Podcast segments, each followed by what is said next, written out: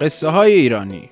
قصه های ایرانی پادکستی است که توسط کتابخانه مهر تهیه و تولید می شود این قصه از کتاب افسانه های ایرانی نوشته محمد قاسمزاده انتخاب شده. این قصه توسط پرستو سعیدی به فارسی دری با لحجه هراتی براتون خونده میشه. به نام خدا پرستو سعیدی هستم. قصه روبا عین شیر. یکی بود یکی نبود غیر از خدا هیچکی نبود. در زمانهای خل قدیم یک شیری بود و به جنگل زندگی می‌کرد. یک روز این شیر به جلو درقال خشیشته بود که به دیدک روبایی از اونجا میره. شیر که یک بود رو کرد به روبا بی وستی گفت تو بیا نوکرمه بشو. می‌تونی بی زمده به خیال آسوده به شکم خوب برسی و دیگه نمایه به دنبال مرغ دوزی بری. روبا که نمی‌فهمید به گره بره شیر چه کار بکنه گفت تا به امروز مه که به کس نوکری نکردم و نمی‌فهمم. شیر بگفت کار نداره که تو فقط بشی. همینجا بشینک و اگر شکاری از اینجا تیر شد به من خبر بده. وقتی من شکاره بکشتم خودی هم لشیور می‌خوره.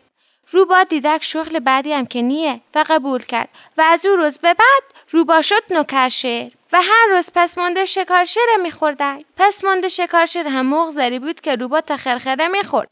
و خیلی هم زود چاق شد. هیکلی به اندازه شیر به خود خوب گریف روبا نمک نشناس ما هم وقتی بدیده که هیکلی و از شیر کم نیه گفته حیفی نکده ای بوده که شیر حالی خوب نبوده بمردک روبا لشه را از قالی بیرو کشید و ببردک به یک جادوری بنداخت و بیامد به سر جاشر قرار کرده لم داد. ولی روز اول دیده که از شکار خبری نیه و اربابی را گرفته خود شکم گوشنگی خوب اگر تحمل بکنه. اگه چند روز پیش نوکر بود شکمی هم حداقل سر بوده. ولی حال اگه ارباب خو خود خوش شده بود یک لغم غذا هم گیریه نمیامد یکی دو روز خود گوشنگی سر کرد. وقتی بدید دیگر را نداره به خود خود گفت هیکل از شیر که کمتر نیه بهتر برو برد شکار.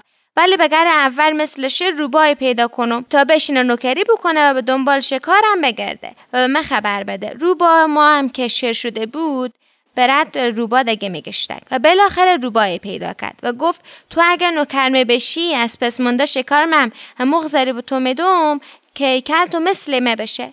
روبا قبول کرد و شد نوکر. روبا به زو یاد داد که جلو درقال بشینه و هر وقت شکاری بدید به زو خبر بده تا او بره دنبال شکار و ترتیبیور بده. روبا گفت اگه بدیدی چیشام سرخ و یالام سخ شده بود و دم به پشت مخابیده بود بفهم که وقت شکاره. روبا نوکر گفت باشه و بشیش بدن درقال و یک روز گره خری بدیدک که به خیال راحت از اونجا تیر میشه. زود برفت به ارباب بگفت و از اور بیدار کردک. فاجه کشید روبا و گفت اون نوشینیایی که به تو بود آدم به می‌بینی؟ روبا نوکر گفت مکیش نوشینی به شما نمی‌بینم جناب ارباب.